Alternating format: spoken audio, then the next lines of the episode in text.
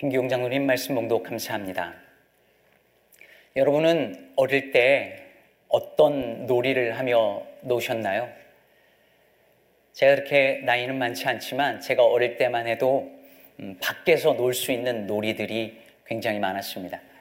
어, 구슬치기, 딱지치기, 땅 따먹기, 자치기, 비석치기, 오징어, 숨바꼭질, 소꿉놀이, 고무줄놀이, 공기놀이, 뭐 수없이 많았습니다. 음, 노래를 부르면서 하는 놀이들도 많았죠. 우리 집에 왜 왔니 왜 왔니 왜 왔니 꽃 찾으러 왔단다 왔단다 왔단다 이런 노래를 부르면서 놀기도 했었고요. 음, 고모네 집에 갔더니 아, 뭐, 뭐였죠? 아, 암탉 수탉 잡아서 나 하나 안 주고 자기들끼리 먹더라 뭐 이런 노래도 있었어요. 예, 지금 청년들은 무슨 석기 시대 살았나 이럴 수도 있는데 이런 놀이들이 많았습니다 그 당시에. 그런데 그 놀이들 안에 인생의 희로애락들이 다 담겨져 있었습니다. 아이들이 놀면서 웃고 울고 어, 싸우고 경쟁도 하고 또 그 놀이를 보면 이 세상의 세상사가 그 안에 다 담겨 있는 반영되어 있는 놀이들도 많았고 반대로 그 세상의 질서들에 대해서 도전하는 그런 놀이들도 많이 있었습니다. 오늘 예수님께서도 아이들이 하는 놀이를 가지고 비유를 들어서 말씀하세요. 근데 예수님의 비유가 대부분 다 하나님의 나라에 관한 비유인데 오늘 이 비유는 특이하게도 이 세대, 우리가 살고 있는 사실은 이 당시 유대인들의 세대에 대한 비유를 보여주시고 나아가 그것을 오늘 우리의 모습을 보여주시는 비유로 사용하십니다.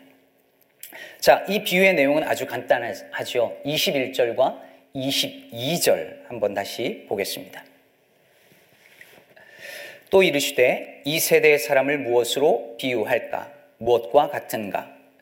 비유하건대 아이들이 장터에 앉아 서로 불러 이르되 우리가 너희를 위하여 피리를 불어도 너희가 춤추지 않고 우리가 곡하여도 너희가 울지 아니하였다 함과 같도다. 이건 아마도 당시 유대인 아이들이요 흔히 하던 놀이였을 것입니다. 한 그룹의 아이들이 피리를 불면 다른 아이들이 그 장단에 맞춰서 춤을 추는 거예요. 사실 이것은 결혼식을 따라하는 놀이였습니다. 그러면 슬피 우는 척 하는 놀이는 뭘 따라하는 것이었을까요? 장례식이죠. 한 그룹의 아이들이 아이고, 아이고 곡을 하면 그 곡에 맞춰서 다른 아이들이 가슴을 치면서 울면서 슬픈 연기를 하는 겁니다.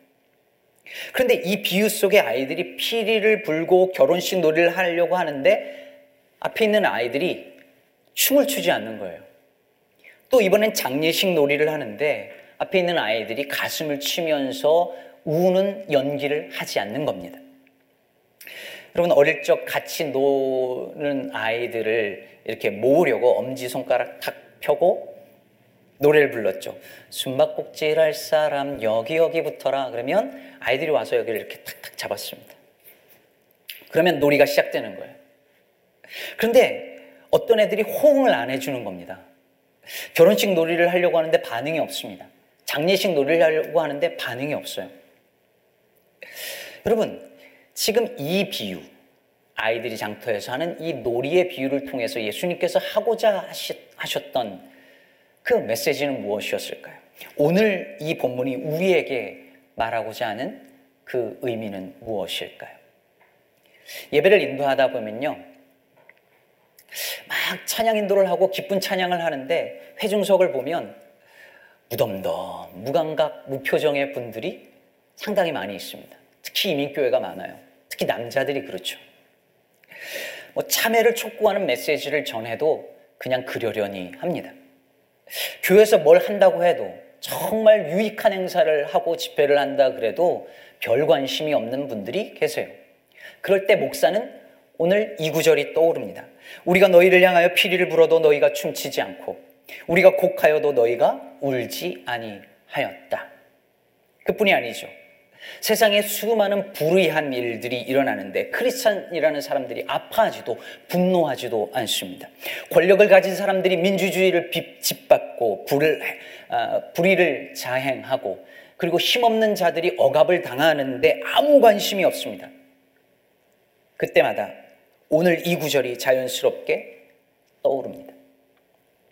그때나 지금이나 무관심한 사람들, 무정한 사람들은 존재했고 예수님은 바로 그런 사람들을 위해서 이 비유를 말씀하셨구나 싶습니다. 세례 요한처럼 회개하라고 해도 아파하지 않고 예수님처럼 복음을 전해도 기뻐하지 않는 무관심하고 무반응으로 일관하는 사람들을 향해서 제발 말씀 앞에 반응 좀 하라고 하는 말씀으로 들립니다. 하지만 아쉽게도 오늘 본문은 그런 의미의 말씀이 아닙니다. 비록 성경이 수도 없이 말씀 앞에 반응하지 않고 목이 굳은 백성들을 향하여서 경고의 메시지를 기록하고 있지만, 그리고 그렇게 오늘 본문을 해석한다고 해서 틀린 것 아니지만, 오늘 본문을 앞뒤 맥락에 따라서 편견 없이 읽다 보면 다른 의미가 있다는 것을 발견하게 되실 겁니다. 우리는 흔히 이 비유의 말씀을 들을 때요, 피리를 부른 아이들을, 피리를 부른 아이들은 예수님을 가리키는 것이고, 애곡을 한 아이들은 세례 요한을 가리키는 것이라고 이해하곤 합니다.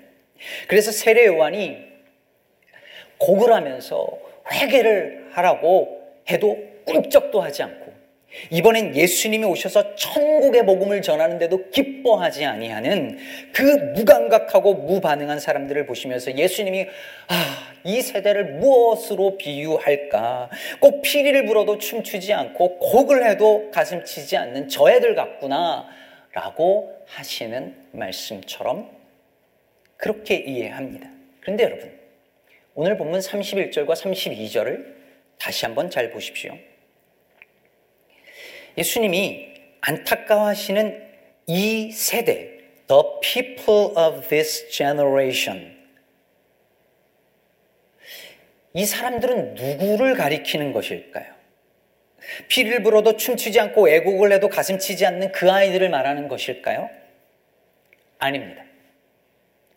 그 반대입니다. 어떤 아이들을 불러놓고, 야, 너희는 왜 우리가 피리를 불어도 춤추지 않고 우리가 곡을 해도 울지 않는 거야 라고 불평하는 그 아이들이 바로 예수님이 말씀하시는 이 세대의 사람들, the people of this generation을 말하는 것입니다. 영어로 읽으면 그것이 훨씬 더 잘 보여요. 영어로 한번 볼까요? To what then shall I compare the people of this generation? And what are they like? They are like children They are like children sitting in the marketplace and calling to one another. 그러니까 이 세대가 누구냐? They are like children. 그 children이 어떤 children이에요? 다른 애들 불러놓고 야 우리 피리 부를 테니까 우리 곡할 테니까 너희들 춤추고 곡해 라고 말하고 왜 안 해? 라고 따지는 그 사람들이라는 거죠. 약간 헷갈리실 수 있어요. 그러니까 이런 거예요. 아이들이 다른 애들을 불렀습니다. 결혼식 놀이와 장례식 놀이를 하는데 그 아이들이 장단에 맞춰서 춤추지 않고 정해진 대본을 따라서 울지 않는 겁니다. 그 아이들을 향해서 왜 너희들은 우리 놀이의 규칙을 따르지 않는 거야? 왜 너희들은 이 대본을 따라 움직이지 않는 거야? 라고 따지고 있는 것입니다. 그러면 오늘 이 비유 속에서 피리 불고 하며 같이 놀자라고 말하는 애들은 실제로 누구를 가리키는 것일까요? 오늘 보면 바로 앞에 보면 30절에서 바리새인과 율법 교사들이 요한의 세례를 받지 않고 하나님의 뜻을 저버렸다는 말씀이 나와요.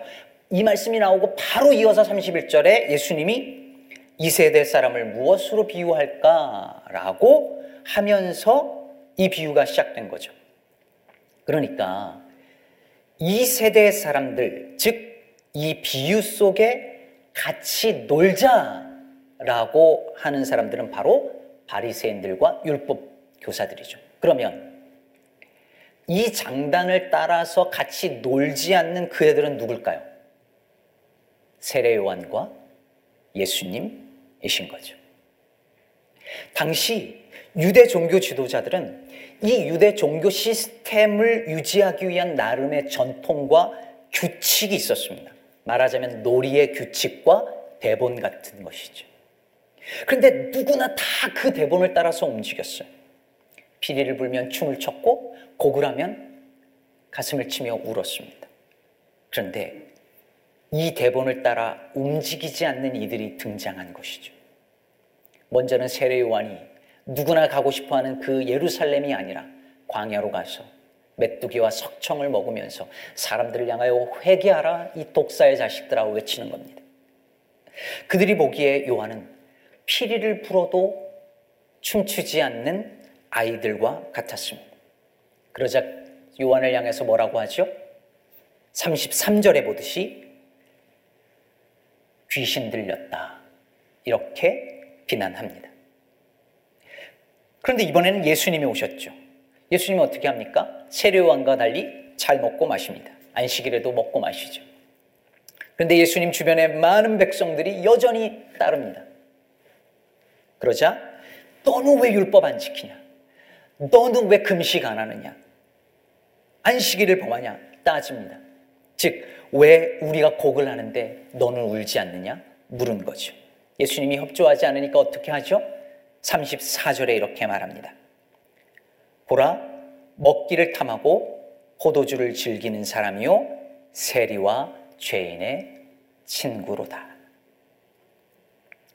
결국 오늘 본문 말씀은요, 어떤 말씀을 전해도 반응하지 않는 세대한, 세대에 대한 책망이라기보다 당시 유대 사회를 지배하고 있는 그 규범과 질서를 따르지 않는 요한과 예수님을 향해서 너희들도 우리처럼 살라 라고 강요하고 그대로 따르지 않을 경우 비난과 폭력을 아끼지 않았던 그 시대의 종교 지도자들의 이중성과 어리석음을 폭로하는 말씀인 것입니다. 오늘날 시대도 다르지 않습니다. 이 사회는 그리스 신화에 나오는 프로크로테스의 침대처럼 우리를 눕혀놓고 그 침대에 맞춰 살라고 요구합니다. 피리를 불면 장단을 맞춰 춤을 추고 곡을 하면 그 대본에 따라 가슴을 치며 울도록 합니다. 모두가 다 이 대본을 따릅니다. 이 시대 사람들이 다 이 대본을 따라 삽니다. 이렇게 사는 것이 잘 사는 것이라고. 이렇게 해야 행복해질 수 있다고 사람들이 짜놓은 그 대본을 따라 삽니다. 그리고 그 대본을 따르지 않는 사람들은 철없는 사람, 뭔가 부족한 사람, 행복하지 않는 사람, 심지어 사회 질서를 위협하는 사람으로 여겨집니다. 마이크에 약간 하울링이 있는데 조절해 주시면 좋겠어요. 오래전에 어떤 그룹에서 성경 공부를 인도하는데요.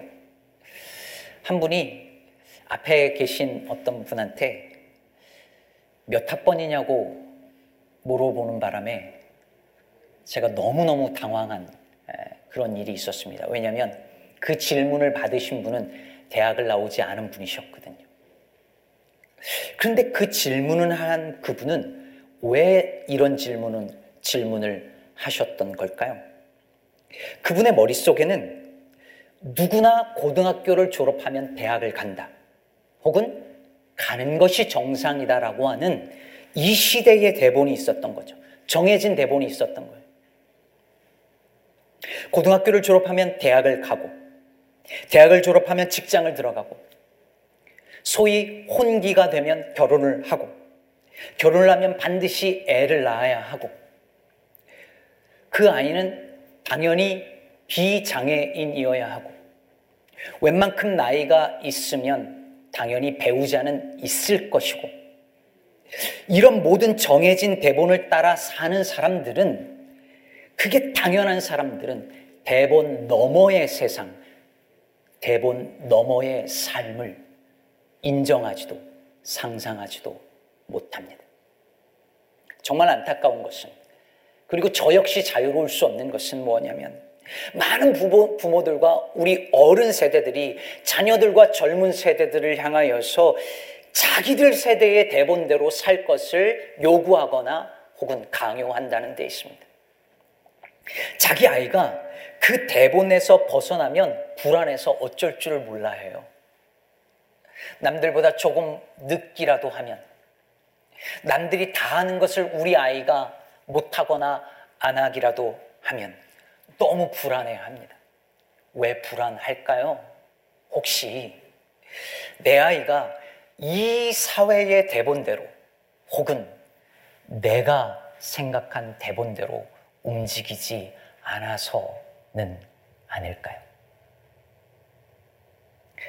언젠가 소개해드린 김승희 시인의 제도라는 시를 아마 기억하실 것입니다. 다시 한번 우리 한번 읽고 생각해 보죠. 아이는 하루 종일 색칠 공부 책을 칠한다. 나비도 있고 꽃도 있고 구름도 있다. 강물도 있다. 아이는 금 밖으로 자신의 색깔이 나갈까봐 두려워한다. 누가 그 두려움을 가르쳤을까? 금 밖으로 나가선 안 된다는 것을 그는 어떻게 알았을까? 나비도 꽃도 구름도 강물도 모두 색칠하는 선에 갇혀 있다. 내가 엄마만 아니라면 나 이렇게 말해버리겠어. 금을 뭉개 버려라 랄라. 선 밖으로 북북 치래라. 나비도 강물도 구, 구름도 꽃도 모두 폭발하는 것이다. 살아있는 것이다. 랄라. 선 밖으로 꿈틀꿈틀 뭉게뭉게 꽃 피어나는 것이다. 위반하는 것이다. 범하는 것이다. 랄라. 나 그토록 제도를 증오했건만 엄마는 제도다. 나를 묶었던 그것으로 너를 묶다니. 내가 그 여자이고 총독보다 엄마를 죽여라. 랄라. 위험해 보이죠? 금 밖으로 나가는 건 위험해 보입니다. 그러나 세례 요한과 예수님의 말과 행동은 그 당시 사회가 그 당시 유대인들이 그어 놓은 금 밖으로 나가는 것들이었습니다. 그리스도인은 그 뒤를 따르는 사람들입니다. 여러분 이, 이, 이 말이 이 사회의 모든 규범과 질서를 다 부정하라는 말이 아닙니다. 법을 지키지 말라는 말이 아닙니다. 마치 누구나 다 그렇게 살아야 하는 것처럼 이 세상이 만든 대본, 이렇게 살아야 잘 사는 것이고 이렇게 살아야 행복할 수 있다고 믿게 만드는 이 세상의 대본이 과연 우리를 향한 하나님 나라의 뜻, 하나님 나라의 대본과 적합하게 부합하는가? 그것을 의심하라는 말입니다. 혹 내가 세상이 그어 놓은 그 금 안에 갇혀 넘어서기를 두려워하고 있는 것은 아닌지, 내 자녀들과 젊은이들이 그걸 넘어갈까봐 불안해하고 조바심 내면서 그 아이들이, 그 젊은이들이 내가 생각하는 그 대본대로 움직여 주기를 바라고 있는 것은 아니냐 질문해 보자는 것입니다. 해마다 성탄절이 되면 한국에서 가장 많이 하는 연극 중에 빈방 있습니까? 라는 극이 있습니다. 아마 이런 포스터 보신 분들이 계실 텐데요. 아마 많이들 아시고 보셨거나 아니면 직접 해보신 분들도 많이 계실 거예요. 이 연극은 미국에서 실제 있었던 일을 배경으로 하고 있는 이야기인데요. 연극 내용은 다 아실 거예요. 성탄절을 앞두고 어, 성탄 연극을 준비하는 어느 교회 연극 그 고등부 연극반에서 일어난 일을 연극으로 다시 만든 거죠. 연극에 참여하는 학생들 중에 발달 장애를 앓고 있는 덕구라는 아이가 있었다는 거죠. 그런데 선생님이 이 많은 그 교회 아이들의 반대도 불구하고 이 아이를 한 역할을 맡깁니다. 여관 주인이죠. 공연을 시작했는데 12월 24일 이 덕구가 할 대사는 단 하나였습니다. 마리아와 마리, 마, 마리아와 마르다가 아니라 마리아와 요셉을 향해서 빈방 없어요. 이만 하면 되는 거예요. 그런데 덕구가 어떻게 합니까? 빈방 없다고 돌아가려는 마리아와 요셉의 뒷모습을 향해서 울면서 현실과 연극을 착각하고 외치죠. 가지 마요. 빈방 있어요. 대본에 없는 말이었고 행동이었습니다. 그런데 그 대본 너머의 외침이 모든 이들을 감동시킨 힘이 됩니다. 그리스도인의 삶은 이렇게 대본 너머의 삶을 지향하는 것입니다. 너도 우리처럼 놀아 라고 요구하는 세상의 요구를 거절하는 삶입니다. 세상이 짜놓은 행복이라는 기준에 맞춰 살기를 거절하는 것입니다. 지난주일 신년 붕의 마지막 날 김기성 목사님께서 일상 순례자의 삶이란 떠남과 나름 의 길이라는 것을 말씀해 주셨죠. 저는 그 말씀을 이렇게 들었습니다. 예수께서 걸어가신 아, 우리에게 떠남이라는 것은 목사님의 말씀에 의하면 익숙한 삶의 방식을 떠나는 것인데 이것은 곧 세상이 짜놓은 이 세대의 대본을 버리는 것이고 따름이라는 것은 예수께서 살아가신 그 삶의 방식을 따라 예수님의 길을 따라가는 것인데 그것은 곧 새로운 대본, 즉 하나님 나라의 대본을 따라 사는 삶이 아닐까요? 그러므로 예수를 믿는다는 것은 대본을 바꾸는 것에 다름 아닐 것입니다. 미켈란젤로가 저 유명한 다비드 상을 조각하고 어떻게 이렇게 훌륭한 상을 조각할 수 있었느냐라고 말할 때 자기는 그냥 그 안에 원래 있던 것을 깎아냈을 뿐이라고 말하면서 이런 말을 합니다. 나에게 조각이란 돌을 깨뜨려 그 안에 갇혀 있는 사람을 꺼내는 작업이다. 저는 성령께서 우리에게 하시는 일이 바로 이것. 즉, 이 세상의 질서와 대본 속에 갇혀 있는 이들을 그 대본 속에 갇혀 사는 존엄한 하나님의 백성들을 꺼내는 작업이라고 믿습니다. 그리고 그곳에서 나와서 이 세상 대본 너머의 삶이 가능하다는 것을 보여주며 살라고 우리를 부르시는 줄로 믿습니다. 오늘 본문은 35절에서 이렇게 끝납니다. 지혜는 자기의 모든 자녀로 인하여 옳다함을 얻느니라. 다시 한번. 지혜는 자기의 모든 자녀로 인하여 옳다함을 얻느니라. 여기서 말하는 지혜는 오늘 시간상 다 살펴볼 수 없지만 여기서 말하는 지혜는 하나님 자신을 가리키는 말이거나 하나님의 계획 혹은 목적을 가리키는 말입니다. 나중에 29절, 30절과 비교해서 읽어보세요. 지혜는 하나님이거나 하나님의 계획입니다. 그러므로 오늘 이 말씀 무슨 말이냐면 하나님과 하나님의 계획은 그분의 자녀들, 즉 그분의 계획을 믿고 따르는 그분의 자녀들로 인해서 옳다. 그분의 계획이 옳다. 그분이 의롭다. 라고 하는 것을 얻게 된다는 말씀입니다. 다시 말해, 이 세대가 요구하는 세상의 질서와 세상의 대본을 따르지 않고 하나님의 계획, 즉 하나님의 대본을 따라 사는 사람들로 인해서 지혜가 하나님이, 하나님의 계획이 그 하나님의 대본이 옳다, 그게 맞다, 그게 의롭다, 여김을 얻게 될 것이라는 말씀인 것입니다. 이것이 우리를 향한 부르심입니다. 사랑하는 여러분, 어떤 대본을 따라 살아, 살아가고 계십니까?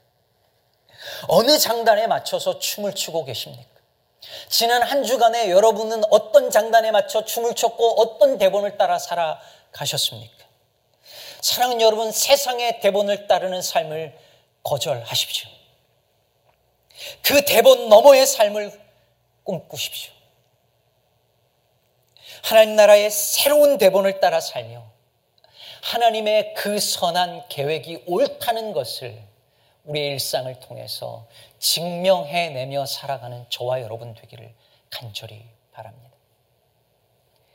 미국의 새로운 대통령 취임식에서 수많은 미국인들이 24살 시인 아멘다 고먼의 The Hill We Climb 이라는 시낭송에 감동을 받았습니다. 아멘다 고먼은 시 서두에서 이 끝나지 않을 것 같은 어둠 속에서 빛을 어디서 찾을 수 있을까요? 라고 묻습니다. 그리고 이 시는 마지막 부분에 이렇게 노래합니다. For there, there is always light if only we are brave enough to see it. If only we are brave enough to be it. 우리가 그 빛을 직시할 용기가 있다면 우리가 그 빛이 될 용기가 있다면 그 빛은 언제나 있을 것이라는 말입니다. 이 시대의 대본을 따르지 않는 삶, 힘들 것입니다. 만만치 않을 것입니다. 죄인과 세리의 친구라고 비난받을 것입니다. 이 시대 용어로 바꾸면 여러 가지가 있겠죠. 이래도 괜찮을까, 이렇게 살아도 괜찮을까 불안할 것입니다. 그러나 우리가 이 세상의 대본 너머의 세상을 볼 용기가 있다면, 그리고 그 세상이 될 용기가 있다면, 그 세상, 그 하나님의 나라는 언제나 우리 가운데 있을 것입니다.